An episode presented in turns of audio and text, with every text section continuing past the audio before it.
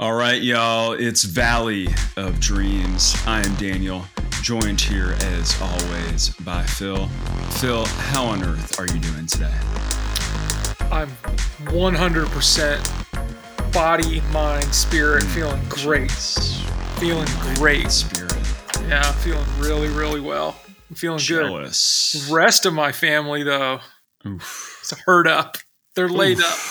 Pain. That's not really true. One of Pain. them, one of them's laid up in bed. The other mm-hmm. one is uh, recovering from mm. uh, child childhood uh, phantom or uh, weird fever. But anyway, I'm oh, feeling man. really good. Well, shout out to your family. Yeah, yeah. Nah, they're on the mend. We're good. How are you doing? Okay.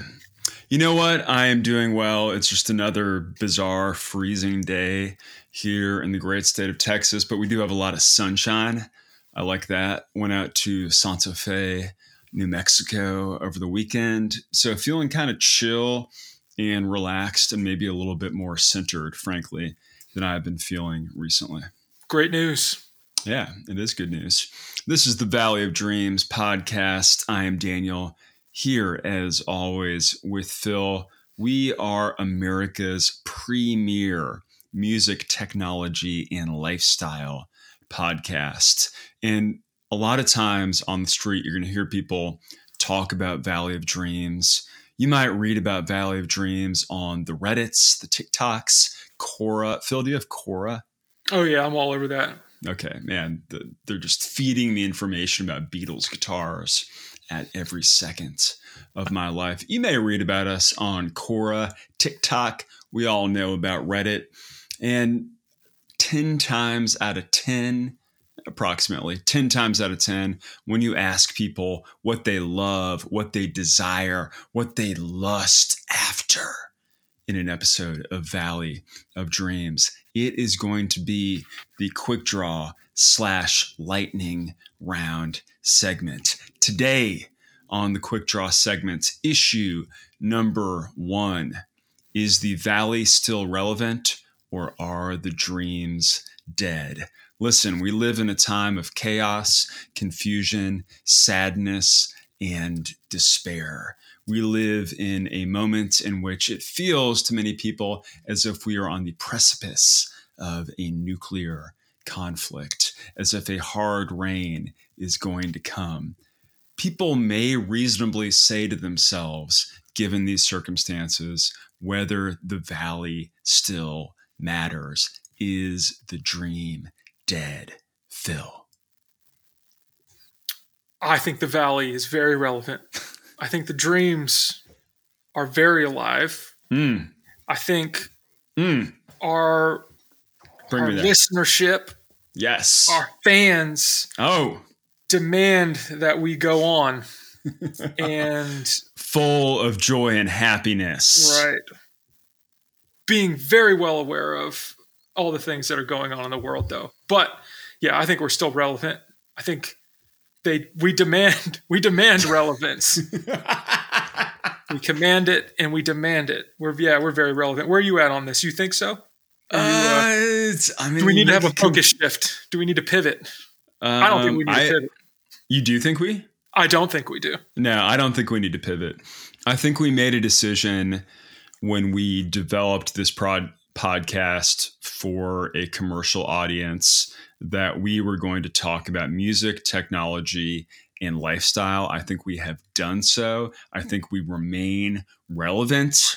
If you read Reddit, they're going to tell you that we're relevant. And despite the kind of swirl of despair that I sometimes feel two full years into this pandemic, I have to say, Phil, the dream is not dead. Valley of Dreams continues to be one of the most powerful podcasts on the face of the planet. Amen. Thank you. Issue number two. Now that we got that out of the way, people live in various places. It's a, it's just the truth. I myself have lived in cities across the United States, cities and towns. Across the United States. I've lived in Texas. I've lived in Indiana. I've lived in New York. I've lived in Texas again. I've seen family members migrate to a variety of different states. People can and do live in different areas. You've got a desert biome, tundra, the Midwestern tree zone, and the coast. A few months ago, the New York Times, I don't know what, how you, it's probably only on the internet, we'll say published, published a thing, an opinion piece titled, Where Should You Live? Subtitled, Everyone's Moving to Texas, Here's Why. I conveniently already live in Texas, so maybe this is not relevant to me. But I thought it would be interesting for me and Phil, people who have at times lived in very close proximity to each other, now that I, now that I think about it, um, probably even camped. Yeah, we've camped together. Um, where should you live? What is the best terrain for living? And terrain. Yeah. That's a, what is the best terrain for living? Yeah, all most of my decisions about where I live, choose to live, are terrain based. Which that's very interesting. Yeah, the the the tool that the New York Times put together, the Where mm. Should You Live? Yeah, little interactive web two point oh widget. um, you it's, made the it's content. Cool. What did you, you think so? Did you end up getting? Did you? Get Texas. you, it's my number one up. was Oak Cliff, Texas. Yeah, amazing. Dang, I can't even believe we're on the list. Yeah, let's see. I'm gonna go through it right now. If I had my druthers, I'd have mm. mountains, trees, and air quality with an Ooh, air extra, quality. extra boost on air quality. Okay. Uh, the one okay. that they don't have so on those here are that your, I think the things that matter. Have. Yeah. Yeah. The things that that should matter are, I don't know, this is kind of jokey, but not. It's also very serious. Do they have the death penalty? Just like mm, maybe mm-hmm. Uh, mm-hmm. that. It's like, does, let me see it in a, from a different perspective. Or like, right. Do they believe in the state killing people? Right. Or like, uh, how important is cannabis to you? Mm. It's like. Low death. I don't want the death penalty. I want mm. high cannabis.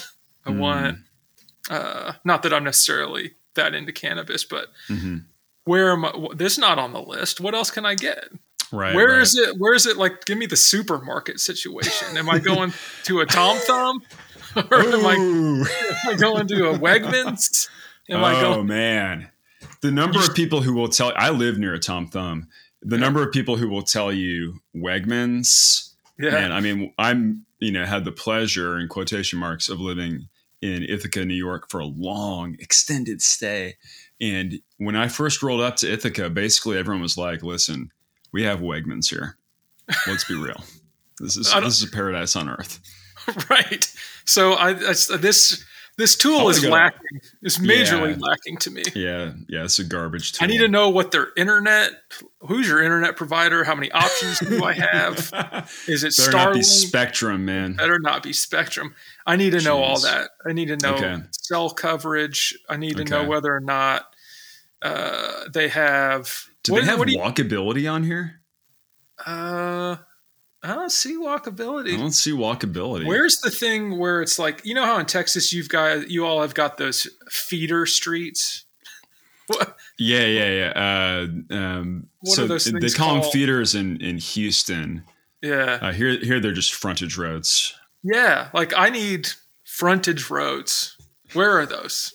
Where are my frontage roads? Yeah. Yeah. I think this is really neat. Yeah. I get a lot of things in Vermont, apparently. Yeah, why don't you break down uh, what your top things you cared about were when yeah. you were – that's actually the question they ask, apparently. What do you Mountains, care about? Mountains, trees, air quality, and cool summers. Wow, okay. Jeez, that's all I want. We're coming. All right, tell me about uh, what locations worked for you. I got – oh, I also put in – I only care about double dollar signs. I don't want to work, okay. live anyplace else, but let me, I'll just, I'll remove them all. Grants Pass, Oregon, Rutland, Vermont, Okay. Vashon, Washington. Uh, Berlin, New Hampshire. Germany. Crescent City, California. Okay, where's that? I don't yeah. know. Hmm. Uh, but yeah, that's that's where I'm at right now. Okay, it sounds like my a pretty current useless my current list. Location. It's so useless.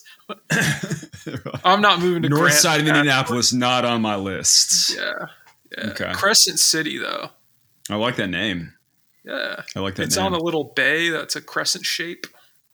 Yeah, this tool is cool, but it doesn't really have um, the geographic information that I think you would want. Oh, I guess you, maybe you click on it and get more info. I don't know. Um, what are you looking for? I'll, let me.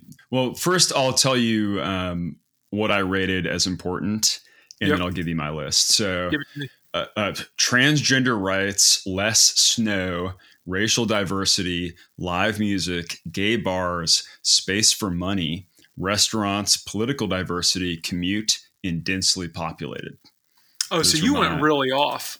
You went off on. I went off on, like, what do I want to be around? You know? Yeah. And yeah. that's pretty much, those are the things that I want to be around personally. Um, I didn't, there are a lot of things I didn't choose that are actually really good things. Uh, Low so. crime. Uh, I did not choose low crime. Yeah. That's like, to be honest with you, it's not for me personally very high on my list of concerns, just to be yeah. honest with you. So um, over yeah. some of the ones that you picked, the, I think my, I don't know, the environment, the terrain is, is really where, is where I. You were in. All actual terrain. And I, I was like, do terrain. They have gay bars and restaurants? Yeah. Those are important. Uh, that's the terrain I care about. I would show up in Grants Pass, Oregon, and open uh-huh. a gay bar. There you go. I'm I'm ready to okay. come into Rutland and really shake Rutland from on up. Oh man! All right. So my number one was Paradise, Nevada, which oh. I'm assuming is a suburb of Las Vegas. You want to guess what my number two was? That's right, Las Vegas. Uh, number three on my list, this one I feel pretty real about, Bakersfield, California. Uh, pretty real about like you're interested in Bakersfield? Um, it's basically the only one on my list that isn't Las Vegas or a Las Vegas suburb as far as I can tell. Um, and, you know, Merle Haggard is from there. Yeah. Uh, my my mother's brother was born there in Bakersfield, which I actually think is pretty cool. I've always been very proud of that. Um, Enterprise, Nevada, Spring Valley, Nevada, Henderson, Nevada, San what Diego. They, what did you put in? I told you, man. This Why is, is Nevada? Transgender rights, less snow, racial diversity, live music, gay bars, space for money, restaurants, political diversity, commute, and densely populated. Got it. Got it. Got um, it. Got it. Got it. Got it. Henderson, you didn't put Nevada. Retirees on there. that's, that's what. San who's going to be there? California. Gonna, that's who's going to be there. Winchester, Nevada. So I didn't even say I want a desert biome, but yeah. somehow. Um, and then the other ones are Fresno, California, and Modesto, California. So uh, dang, you got nothing on the East Coast.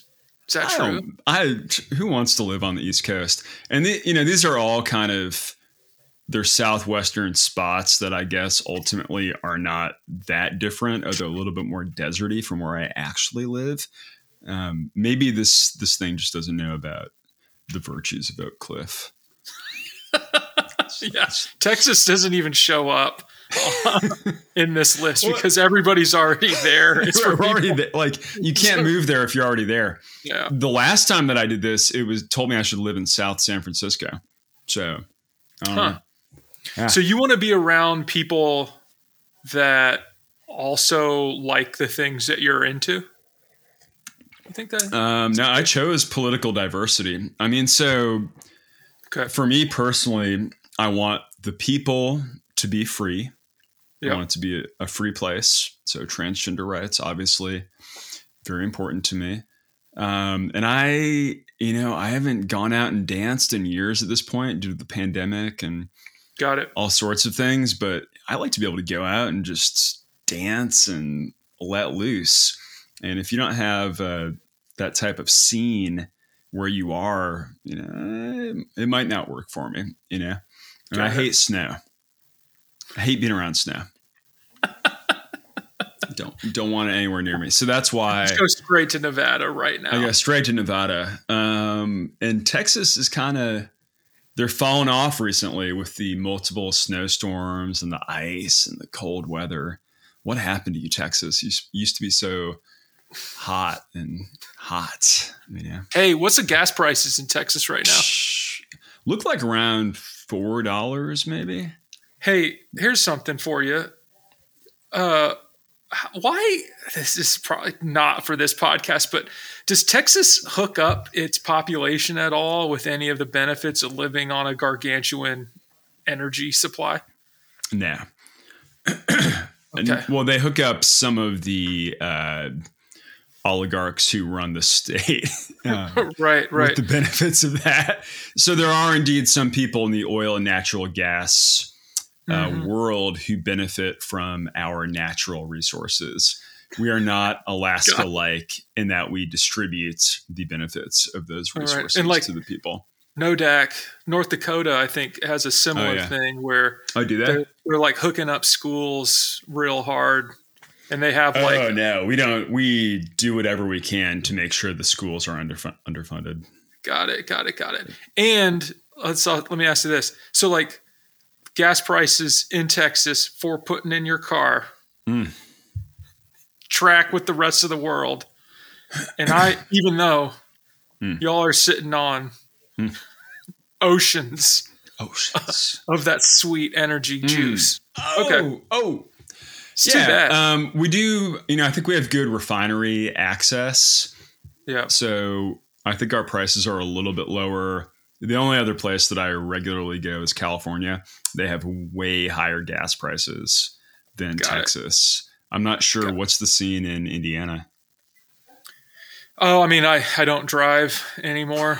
So I haven't really looked, but yeah, we're we're tracking probably pretty salty right now. Um, Did you have a G M C Sierra? Yeah, yeah, yeah. I drive, well, I own one. Okay. I don't drive it. What's your garage situation? Leaning over. Leaning tipped. Over. Okay. Yeah, I don't no. think I've been to your house in three or four years. No, it? it's it's fine. It's just it's an old house, and yeah, the yeah. G M C Sierra is bigger than my garage. uh, Does not fit. Yeah, yeah. my my I don't know. You could maybe fit like a carriage in my garage. that's what my that's what my garage is for. To. It's for a carriage, carriage, or a air Studebaker, or something like that. Okay, so. Uh, you should live in Vermont or Oregon, and I should really live apparently in Nevada. I'm ready to move to a suburb of Las Vegas right now. I think that would be really cool. I feel, I feel the same way. So I, you know, I love getting offers for my house from Open Door. And the last time that I got one, I was just like, should I cash out? Is this it for me? Right. I just... cash this out and camp the rest of my life and be rich. Now you could live in a brand new, oh. spanking new, oh. beautiful home outside of Las Vegas. Oh man, I don't even have a think pool, about that. Have Ooh. An enclosed pool. Ooh. Oh, now you're oh. getting now you're getting interested. I need to, to look into that. Yeah, this is a good tool though. I, thanks for sending me this this yeah, my yeah. way. I'm going to use this. I'm going to really, after the fact, tune all the things that I care about to be more than just terrain based. Yeah. Well, you chose a lot of terrain options. I chose none. Yeah. Blessings. Well, blessings. It's the quick draw segments. I'm Daniel, joined here as always by Phil. This is the Valley of Dreams, third issue on the quick draw segment. Best ways to consume water. I could come up with three, according to my list. Fountain. So when I was a youngster and would go to school, they would have these water fountains that were kind of these beautiful porcelain troughs. And you would turn a little knob and you know, get a little water out of there, right? And sometimes they had them lined up where three or four people, I can't believe this is true, three or four people would just drink their own waters at the same time, right? That's one way that you can drink water. Right, it's true. A lot of people, a lot of people are going to drink water out of a plastic cup. So you might go to uh, Cane's Chicken. I found myself at Cane's Chicken in Lubbock, Texas. No, excuse me, Amarillo, Texas the other day. I was thinking about you, Phil. Oh, remember? When- oh, man, I was thinking about uh, our experiences in Lubbock back in the day. Um, what did I do in Lubbock? You got pulled over driving my car in Lubbock, if I recall correctly. That is That's Amarillo. Right. Amarillo. That's in uh, Amarillo. Amarillo. Yeah. Yeah. Yeah. Yeah, I remember that. Paid that ticket. Oh, man. That was terrible because they made me get uh, – it was, it ended up being like the biggest ordeal of my life. Not the biggest ordeal of my life, but, you know, like chain reactions of that moment were felt in Queens, you know, like half a year later. Well, because because they were like, hey, somebody from Indiana was driving a what we thought at the time was a stolen car with no who did not have insurance. Uh, well, I had New York insurance. I had New York insurance and Indiana plates. And they were someone got a hold of that information and demanded that I get Indiana insurance. I didn't live in Indiana. I'm not sure why my car was registered in Indiana. Um, probably registered at your house, if I had to guess, realistically. And, you know, I ended up getting the Indiana insurance at their behest. And, of course, my car was then stolen in New York. And they were like, what are you doing in Brooklyn? And they were like, do you live here? We feel like you live here in Brooklyn. And I was like, no, of course not. Absolutely not. I live, uh, yeah. I live on thirty-eighth Street in Indianapolis. Well, uh, so, you know, I'm glad that happened to you. It yeah, was a good, yeah, it was... good experience of administrative uh, life skills. Keep going. Yeah. So anyways, I'm at Cane's in Amarillo uh, a few days ago. And, you know, I ordered the uh, three finger whatever, where you get three chicken fingers. And they wanted to give me a fountain drink. And I was like, nah, just give me some Wawa. So I drank water out of a plastic cup. Another way to consume water, back to the question, best ways to consume water. Another way to consume water is as tea. So you can warm it up and you can mix it with some little tea stuff. And the next thing you know, you have a completely different, sometimes tastier drink. I I threw back a little bit of water before this episode just to sort of test where I'm at. I actually have a, a Zarka branded water bottle right here. Let's see. Mm. Ah, my vote is going to have to be for tea. And that's just as a consequence of the extreme cold that we now experience on a day-to-day basis here in the state of Texas. I like to warm myself up. Phil, what is the best way to consume water? It doesn't say your favorite. What is the best? I think, I think the best way to consume water. Oh boy! I mean, answer the question. Plastic Phil. cup is up there. It's what? True. Plastic cup is up there. Plastic cup is good, man. It's up there. It's very high on yeah. the list of best ways to consume water. I think uh, another really, really cool mm. way to consume water okay. is, uh, strangely, just right there in the shower. If you're, if you're privileged to take a, be able to take a shower, there's not a day that goes by where I'm not just face mm. first into the stream. Yep. And just getting hit right in the teeth by, by a whole bunch of water. Hey, let's talk about tea for a second. I've okay. switched over temporarily from coffee mm. to tea. Oof. On the word that tea hits different, mostly because it it's got yeah. like a slower burn uh-huh. than the coffee do. But uh-huh. I've also noticed that in order to get the immediate coffee dew mm. from mm-hmm. tea, you got to mm. really, you got to put like two or three packets of tea into a super small amount of water. So But then it then it it lasts for a good amount of time. Whereas, you know, we all know coffee hits good, but then she falls off quick. You got to drink so, so much of it. I'm switching over to tea. Um, but you pretty, are you're drinking these sort of highly condensed forms right, of tea. Right. So we're right. talking like right. half a half a cup of tea, but with five bags up in three it. bags. Three bags. Three bags. Yeah. I gotta keep Is, it kind of cool. How do you um, wait? Do you with eat? the amount of water that can end up in the mug? Like I need, can't just all be tea bags. But anyway, what were you saying? How are you heating your tea up? Your water I got you in your one tea. of the nicest kettles you can get. Oof, tell me about it. It's one of those ones where it mm. just has a little switch on it, mm-hmm. and it plugs into the wall, and you hit this little switch. Yeah, the switch turns blue or green or something yep, like that. Yep. And then when it's done, there's no indication that your water is it was ready. It doesn't hoot. It doesn't holler. It doesn't oh, yeah. beep. It doesn't boop. It just yep. turns off. Yeah. Yeah. So I'm gonna be honest with you. I think I have the exact same machine. Yeah. Does it sit down on some sort of uh, uh, like a little landing pad? Mm-hmm. Okay. Yeah, dude. It's got a little black pad. Yeah. And you sit it down on the pad, and the bottom is sort of illuminated yeah. in blue. Yeah. You know, kind of like a, a really cool car that you might see in the nighttime underneath yeah. the car. Yeah. They've got some yeah, blue yeah. strips. Uh-huh. Um, and then you press down the little depressor thing, and it goes, brrr, boils so up just- your water, and then it just turns off. yeah, it just turns off. Time was. Tea yeah. used to be able to tell you when it was done. Tea used now, to be crazy. Yeah, not anymore, tea man. Tea was like, oh, man, I got a teapot on the stove. This is going to be a whole situation. Someone knocks on the door. You have to run off to turn the teapot off. Someone's taking a shower. They have to pop out of the shower to turn the tea kettle off. It's too loud. Yeah. Dang.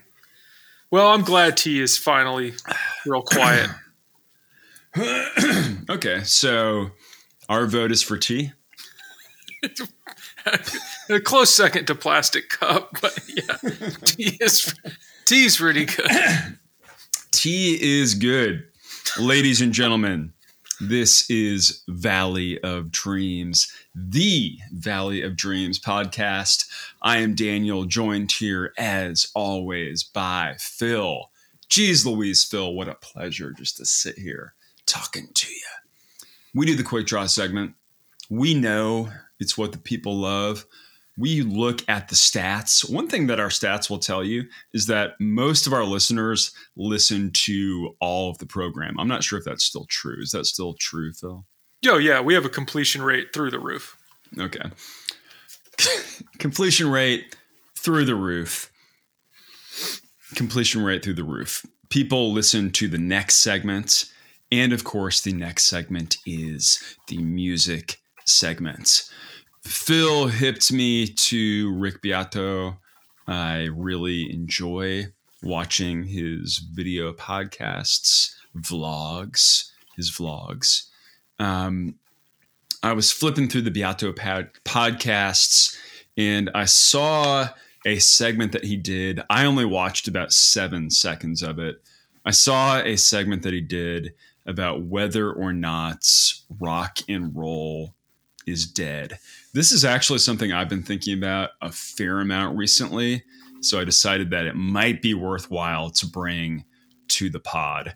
I haven't been thinking specifically about whether rock and roll is dead. I've been wondering personally whether or not guitar rock is dead. And I sort of opened my eyes to the fact that people do not only consume guitar-based music, which I'm not sure is something for the first multiple decades of my life I was aware of. We can maybe start broad and then narrow in on the question of guitar rock. Philip, hmm. is rock and roll dead? It's a dramatic question. And if so, who killed it and why? Well, so... Where? What's Beato saying? He's saying it is loss dead. of blues influence. Yeah, it's ki- killed it. It's done. Mm. However, you know, this one, it wouldn't be the Valley of Dreams podcast if we didn't bring up the Pom Pom Squad. Mm. So, no, I don't think rock yeah. is dead. Yeah, come on. Yeah. I think something that's, I just wrote these notes down real quick yeah. so I don't forget, but like um, somebody recently was talking about how some movies are mm-hmm. like really plot driven. It's just like, ah, of course, mm-hmm. plot driven right, okay. movies. But then okay. there are some movies, films. What's an example of a plot driven movie? Oh, I don't know. I don't watch movies. I don't really watch a lot of plot driven movies. Okay. Okay. Um, let's see. I'm going to let you finish. Then there's other movies that are highly character driven movies. Okay. Maybe, maybe I could speculate here. Like, uh, uh it's embarrassing. The Batman. Say, the Batman. Very, very, very. The Joker. Character driven movies. And uh-huh. I was thinking about this in relation to the, the question at hand is whether or not rock is dead. Yeah. And I just, I think I'm really interested in more character driven rock and roll. And I just don't know if mm. that exists right now. And how it relates is like the, the lyrics involved. I think lyrics are, turns out are pretty important. And I don't want to hear any more for a long time about, we just need to live our lives tonight. Mm, and I don't want mm. any phrases that begin with, I'm just trying. Mm. I also don't want to hear, I just wanna. Okay. I don't want to hear anything about living forever. Ooh, I disagree. Don't hear, I don't want to hear about partying tonight. Okay. Unless you're bringing something completely cutting edge about any of those topics, I don't want to hear about them. So I'm going to disagree on the issue of whether I want to hear people say live forever. You may or may not know that I've just become a huge guitar rock fan over the last few months uh-huh. and only want to listen to guitar-based rock and roll. And man, you know, I've been an Oasis hater for decades at this point, and now I'm an Oasis lover, and Live Forever by Oasis is a pretty good song. Well, hold on. But when was it written? nineteen ninety-nine? Oh, probably early ninety-seven? I don't know. Let's look, because ninety-six. I think that may have been the last ninety-six. I bet that might have been the last Live Forever song I'll accept. Okay. Okay. These days, though, don't write me a song about living forever unless okay. it's absolutely cutting edge about how the new perspective on living forever. Okay. You know? I got you. I got you. Interesting. So, so yeah, go ahead. So one thing that's killed rock and roll to the extent that it's dead, and we've already agreed that it's not dead, is the low quality of the lyrics. Why do you think low quality yeah. lyrics? Low quality yeah, okay. lyrics. What do you What are you thinking of specifically? Because I have a hard time thinking of real. To me, I'm like a rock and roll save my soul. You know, thinking about the that Velvet Underground song about rock and roll music and just mm-hmm. hearing it, and it's transformative. You're no longer the same person. And I feel that for me in my life, without rock and roll and a little Tourette syndrome, I just would not be who I am. I I wouldn't want to be whoever that would be, you know? True. I wouldn't want you to be any other way. Where was either. I going with that? Um, Let's see. Who, who are our new current rock artists? It's all, yeah, you said vibe-based. Of course, rock and roll is vibe-based. It's all vibe, right? The chords tend, not always, tend to be fairly simple and straightforward. The, you know, and I don't like the like prog rock type stuff. No offense. You know, I just want some pentatonic scales. And, you know, the occasional like Beatles coming through with an interesting chord progression. Uh, your Radiohead, I think, has some some fun chord progressions sometimes. But ultimately, this is a vibe-based music, right? It's it's like, do you like the people who are making the music? There aren't a lot of times where you're like, wow, I love the music and rock and roll. Love the music, but hate the person, right? Mm. Is that wrong? No. I don't think so. It's not like like Wagner, right?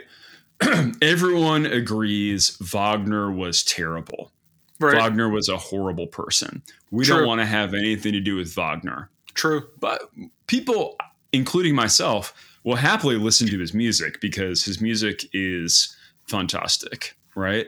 In the rock and roll sphere, I feel that there is, because it's a, it's a music of affinity, right? You want to feel the vibes of the people who are making the music. So the Ramones, you're like, wow, the Ramones look really cool and seem like they're having fun, right? Or Nirvana, they're really into low tech stuff and D I Y, and this is cool and new. Or I can think of like four bands, but you, you find yourself getting into their minds and their mindset. And that for me is why pop is just not that exciting as a music form, because it's plastic and you can't, you can't touch it and get into it. You know, you can dance to it sometimes and you can hear it and enjoy it, but it's not, it's not visceral. Is that the reason maybe why I'm, I like the Pom Pom Squad? Because they feel real. Yeah. I think so, man. I mean, great lyrics. There you go. All the Jaguars and Mustangs that yep. you can think of. Man, you have to watch uh, this live thing they did. You can find it on YouTube. Just Google Pom Pom Squad live. The bass player is playing a Squier uh, classic vibes. I, yeah, I can't remember if it's a P bass or what. Um, They're they're literally out there playing Squiers as professional musicians. So these yeah. are people that we have to show respect to. I, you know, there was a period, a long period. I wouldn't mm. even say it a period. Most yeah. of my life there where I life. where I would ridicule mm. anyone that touched a Squier. Huge mistake on my Woo. part. Huge well, mistake. Huge okay, so mistake. That said, Phil. Yeah. When we were growing up, because I played some Squiers at the store, when we were growing up, they really were kind of crummy guitars. True. True. Correct. But you know what? You know what? I should, I, I can't, I just, I feel awful about being a brand and mm. even brand or product line snob at any point in my life. Really right. a bummer. Mostly because now I have YouTube. And yeah. you can you can get a Squier set up sounding Ooh. good. They're just like, here's Never. what you gotta do. This is what you gotta do. You gotta go to the store, go to Lowe's, you're gonna have to buy a whole get like thirty different grits of sandpaper, and you're gonna go to town on that neck, you know? Oh man. And so like and then you they're like, man, this Squier plays good. And yeah. you know, you swap out the you know, swap out the tuning. The Squier is fantastic. The um, number of YouTube videos that there are about making your Squier play like a custom shop Fender. Right. It's a lot. It is a lot. And I want one. Lot. I want one. I think it's oh, cool man. I agree to show up and be like, hey, I'm in a cutting edge rock and roll band. Mm. That has awesome lyrics and a great mm. vibe. And you yeah. know what? I play a Squier and I can ding it up. I can bash mm. it up. I can get mm. it screwed up on the road and oh, I'll man. just go get me another one. Get another one. That's cool. And they look cool, man. The Squier Classic Vibe series. I got, you know, I didn't actually do it, but I really, really, really thought about buying one. But you can't get one. actually do it. You can't get one. Because uh, it's a I, in my mind, I can't like imagine just being like, "Here's my Squier," you know. It's, it's because I'm I'm yeah. like a rich middle aged guy, so you kind of have to go custom shop, you know. Right, right. Like when they reached out to me about my my own custom desires, it wasn't. Yeah, it's like I I can't go back. Anyway, did I tell you? Did I tell you? I sent you some pics of the Strat that I got. Did yeah, I tell man. you about it? No, tell me about it. Where'd you get it from? The internet. I got it from the internet. How's so, it play compared to the Les Paul? Well, the, I got to tell you, that Les Paul is about the best guitar ever, to be honest with you. I mean, that thing is... So this is... I have an Epiphone Les Paul. It's a traditional Pro four. And I think you would be hard-pressed to find a guitar that's better than it, just to be perfectly honest with you. Mm. Um I mean, everything about it is right. The pickups, sound fantastic. The neck is just a dream. I kind of messed it up. I put uh, not, you know, I put nines on it, and it was set up for tens, and then I adjusted the intonation myself. And I am just not, you know, maybe I don't have enough practice with this type of thing, so it's a little less perfect than it was when I got it. And I'm probably going to switch back to the tens and maybe go get it set up. Um, but so this Fender, I bought it. Um, I bought it online for under four hundred dollars. Olympic white Stratocaster. It is a standard. So it's a two thousand eight Mexican uh, Ensenada factory standard. And it is an Olympic white. It's beautiful. It's an H S S setup. So it's got a humbucker and two single coils. I thought that I was going to have to switch out everything on it. And I played it and I was like, well, you know, it needs like a setup. Um, it was right. the, they had totally loosened the truss rod. So the, the action was just garbage on it. Um, and they sent it to me with strings from, you know, two thousand nine, as far as I can tell. Uh-huh. Um, but I noticed the guitar, that there were no strings on the guitar. Yeah. I took the strings off pretty quickly. Uh, they were not very fun to touch. And then I wanted to, um, you know, sort of uh, put some some lubrication on the neck. So it was feeling a little bit better. It looks, it looks so good. I need to get, yeah. I want one man. from every, from every oh, country that makes them. Oh man. And, and today I drove to Tone Shop Guitars in Addison, Texas. Shout out Tone Shop. Shout out to Tone Shop. And I dropped off my beautiful. It look, you see, you saw how good that thing looks. Yes, it looks fantastic. Oh man, it's got the the tint on the maple on the headstock. Oh, oof, yeah. oof, man, I love that tint, um, and kind of like the the seventies Fender logo. Really cool. Um, I dropped that thing off, and I'm gonna get it plecked. So that's like a two hundred and thirty dollars service. Uh-huh. Um, that's going to make the guitar, hopefully, you know, as good as it possibly can be. And I decided that I just want it to be the best version of itself. I don't want to demand different things from the guitar. Oh, I'm so jealous. I need to get be. one. and, and it's got ceramic pickups, which to me sound a million times better than the like Alnico five pickups that they use in like the American Pro three line uh-huh. or whatever. They're just like higher output. They're warmer. They're more like my vibe, which it turns out is kind of a humbucker vibe. Maybe I just love this Les Paul. Hey, let me, mm. let's, let me ask about your play style right now. Okay. You know how both of us uh, yeah. have a very Dead Milkmen type uh, uh, play style, like real clangy. Yeah. Yeah, yeah, yeah. yeah Real, yeah. Um, I'm curious. Yeah. Have you I figured like out a way to get past that? Yes. Okay. Is it? I, I we need to we need to sync up on how to get past the whole. Well, that was really cool, but then it just started sounding like, you know, Big Lizard in my backyard. It's a little jangly, and I mean. Man, the the influence of the Dead Milkmen and the Velvet Underground on my playing and songwriting, that's those are basically the only bands that I have ever been able to sound like for whatever reason. I got to tell you, though, moving to the Les Paul definitely yeah. switched my sound up quite yeah. a bit. It's a way thicker sound.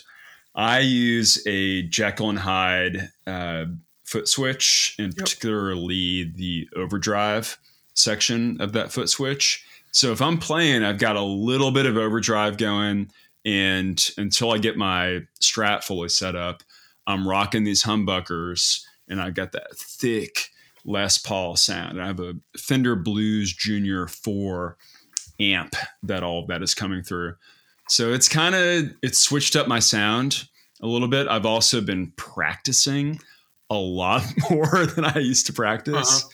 You know, when we were young, I feel like it was more, you know, write a song, we're in a band, let's play the songs, right? Yeah. And in my old age, I've gotten way worse at writing songs. exponentially worse at writing songs, in part because I'm a lot more self-conscious about those songs. Mm-hmm. Um, and I think lyrically flow, you know, I used to just write lyrics all the time, and I kind of just stopped doing that. I'm trying to get yeah. back into it. Um, hey, what was the first, you used to have a, a Yamaha, what was that? An R G X? Do you remember? The guitar? Yeah. Man, I have no clue, but I did have a, a Yamaha. I don't know what happened to that thing. Little red Yamaha. Yeah. And, you know, by the way, shout out to my mom for always encouraging me in music and for making sure that I had access to a guitar and a piano. I think that that just made a huge difference in my life. And I'm, I'm incredibly thankful for it. And of course, my mom got me that Yamaha. And later, my mom got me that Epiphone Casino. So it's true. You had to work for it, though. Still thankful, man. I'm incredibly yeah. thankful. Um, and that's a, I cannot, I need to come get that guitar so badly. Is guitar rock dead, Phil? Absolutely. Ah. ah. It is, because when I, well, you know, I'm going to take that back. The Strokes' newest album, The New Abnormal, is so good. Have you listened yeah, to I it? Yeah, I think, yeah, yeah, yeah, yeah. I think, okay. um, yeah, I mean, you know, whatever. Is it dead? Is it not dead? You know, we'll resurrect it. You know, it comes yeah, back. Yeah, we'll bring it it's back, man. Form. It's a new form. For, you know, we'll bring it back. We'll bring it back. Guys I was talking in their forties. To, yeah, I was talking I mean, to, um, to our mathematician guitar player friend. Oh yeah. Um, and you know, I was like, I think now is the time for us to be huge. And he said, like the Y Store. Were they ancient when they came out with their songs in the nineties? I was like, is the Y Store? I had to Google whether the Y Store is still around. Are they popular? What's the, I was like, no, like the Strokes won a Grammy last year. Those guys are older than we are. Yeah. And also I think the way that like head mask technology mm. is now a viable strategy for becoming famous, you know, like D Js wear head masks or, mm. you know, full head costumes. You know, yeah. you got a bunch of metal bands that do full head costumes. I think if you were to get me, as long as nobody looked at my old hands, I think, and my old neck, I think they could probably come off as being in my late twenties with a with a mask on. Are we are are we not as beautiful as we once were, Phil? No, I think we definitely are. I think just though I, I want to resonate. Beautiful. I want to resonate with the youth that look to their peers mm. for uh, entertainment. I don't mm. want to be huge with people my age.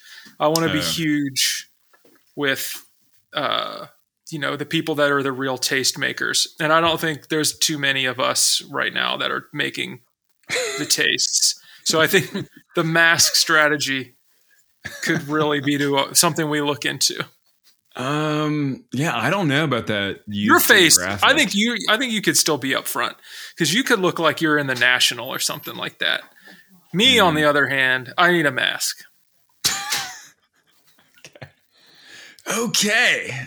Guitar rock, not dead. We are, in fact, bringing it back. And another quick thought on your uh, your question about the Dead Milkmen. I do want to get a Telecaster at some point, and I do want that Telecaster to be a Telecaster that features a neck humbucker. Maybe do even it. Dual humbuckers. Do it. There's a, bu- a gang of the new Tellies out right now, I think. Yeah. Yeah, that, yeah we've looked into them. Guitars, man. They cut to the own corner. Oof. Oof. It's the Valley of Dreams podcast. I am Daniel, joined here as always by Phil. I believe that we have a little bit of time left for our technology segments. Today on the technology segment, the dangers of facial recognition. I don't like people being up in my business. I don't like the idea that there are cameras everywhere, and I definitely don't like the idea that those cameras are able to identify who I am. I know that I have left a trail of digital debris behind me, including representations of my face, my nose, my mouth, and even my eyeballs. I know that the, all that information is out there. Um, do I want law enforcement using it to accuse me of crimes? No. Do we know that facial recognition technology is particularly bad at identifying people of color, women, and children? Yes, we do know that. I don't, to be honest with you, I, you know, I want to live in this world. Don't uh, mishear what I'm saying, but this is very dystopian to me, the idea that we are using facial recognition technology to identify potential criminals. Uh, I don't really like it. Phil? Yeah, I don't like it either. I mean, you already heard my position on face masks and head, full head costumes. So, yeah, I'm right there with you. I don't want anybody having me in a system that, you know, is uh, without my consent categorizing me based so off of. So we're in these uh, systems already, right? Oh, yeah, for sure. They're using, you know, whatever stuff we were dumb enough to put on the internet back when we were youngsters. They're using, you probably have a driver's license. Um, yep. They're doing all sorts of stuff. What can we do as human beings who are terrified of technology and the dystopian future that awaits us within the next few years? What can we do to avoid mass intrusive surveillance, if anything? And obviously moving to the Nevada suburbs is one option. Yeah, we got to move. We got to get out of here. We got to get, you got to be, I need to be able to see all the cameras at all times. There's too much clutter in mm. this world, which is really uh-huh. obfuscating my ability, or like hurting my ability to quickly I D where the cameras are in every room. Uh-huh. Uh-huh. Yeah, I don't know. Uh, real for real though, I, I don't know. I think it probably the only way is to have um, strong policy. Unfortunately, mm. to to privacy policies. Yeah, I don't know. It seems like a bummer to just to jump to regulation, but it mm-hmm. seems like without some sort of strong policy understanding or a framework to use it, it's just going to be kind of Wild West. You know, all of my neighbors have many cameras because I did not click low crime rate when I was choosing on the New York Times Uh, yeah. website where the b- best place to live is. All my neighbors have cameras all over their houses. I find that to be kind of weird. Yeah. Also, do you have house cameras, you know, like SimpliSafe hits us up all the time trying to mm-hmm. have us do commercials for them. And at some sense, some, yeah, put a camera out there. I want to see who's mm-hmm. like rattling my trash can or who's kind of lurking. Mm-hmm. Um, Do you really want to know that? But then I was like, nah, I don't. I don't want to live in a world where I'd prefer, and this is naive, I'd prefer to live in a world where people aren't just hanging out by my trash can looking to, okay. looking for things. I'd like to solve that problem rather than well, paste over. That doesn't over bother it. me that much. Do, so, I mean, I kind of accept that people, because there's Lurk. a guy who kind of comes Lurk. around and goes through everyone's trash every yeah. week. That doesn't really bother me. Oh, well, I mean, don't get me wrong. I'm mostly saying like, oh, I don't, I'm not familiar with that person. Why are okay. they hanging out at the end of my driveway? Or why did they? That think happened it was to me necessary? one time. was it, was it you? Were you hanging out at the end of somebody's? Yeah. It's like, no, no, I, I walked, there was a guy just kind of like sitting on the curb in front of my house. And I just walked out and was like, hey, what's going on? You need any help? And he was like, no. And he stood up and walked off. Yeah. Well, I mean, also, like, I'm not trying to harass people, but just recently, uh, recently, probably during pandemic, um, we lived on the street from uh, my wife's parents, mm. and they surely don't have cameras around their home, as far as I know. But their garage was broken into and things were taken from it, and somebody's camera from across the street captured yeah. the, the, um, the situation. Mm-hmm. Um, and I'm just like, oh man, now we're crowdsourcing. Like, whoa, we'll go right. get the camera footage from our neighbor's house. which, you know, I probably got a bad attitude about it, but it's like, man, dang it. I just yeah. don't want to, I don't, I'm not interested in having all that happen, which brings me back to masks and head, full yeah. head masks, which again, that's where we're just at nowadays, right? I mean, pretty much everyone wears masks, particularly if they're going to commit crimes. You can just throw a little mask on. No big deal. Right. right. Uh, yeah, I don't know. Surveillance stuff is weird. And then the other one is, I mean, I don't have a study on hand, but apparently our computers and phones have possibly things on it where people can just like flip the camera on if if yeah. any of the billions of Android or iPhone phones get compromised. It's just like, oh, there we go. I mean, there's, we know, you know, not to get all paranoid and conspiracy here, but we know what the N S A has done in the past.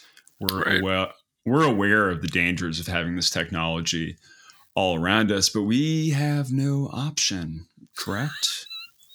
I mean, I don't know what the internet's like in Vermont, but uh, I'm going to go look at where this this deep, the deep forest life. Ugh. Hey, hey, have you watched the Dexter reboot? You know, I've heard it's not very good. Ooh, that's not what I heard. You heard that it was good. Are you saying it's good? I heard, I'm not personally saying that it's good, but I heard, you know, I've heard through the grapevine that it's good.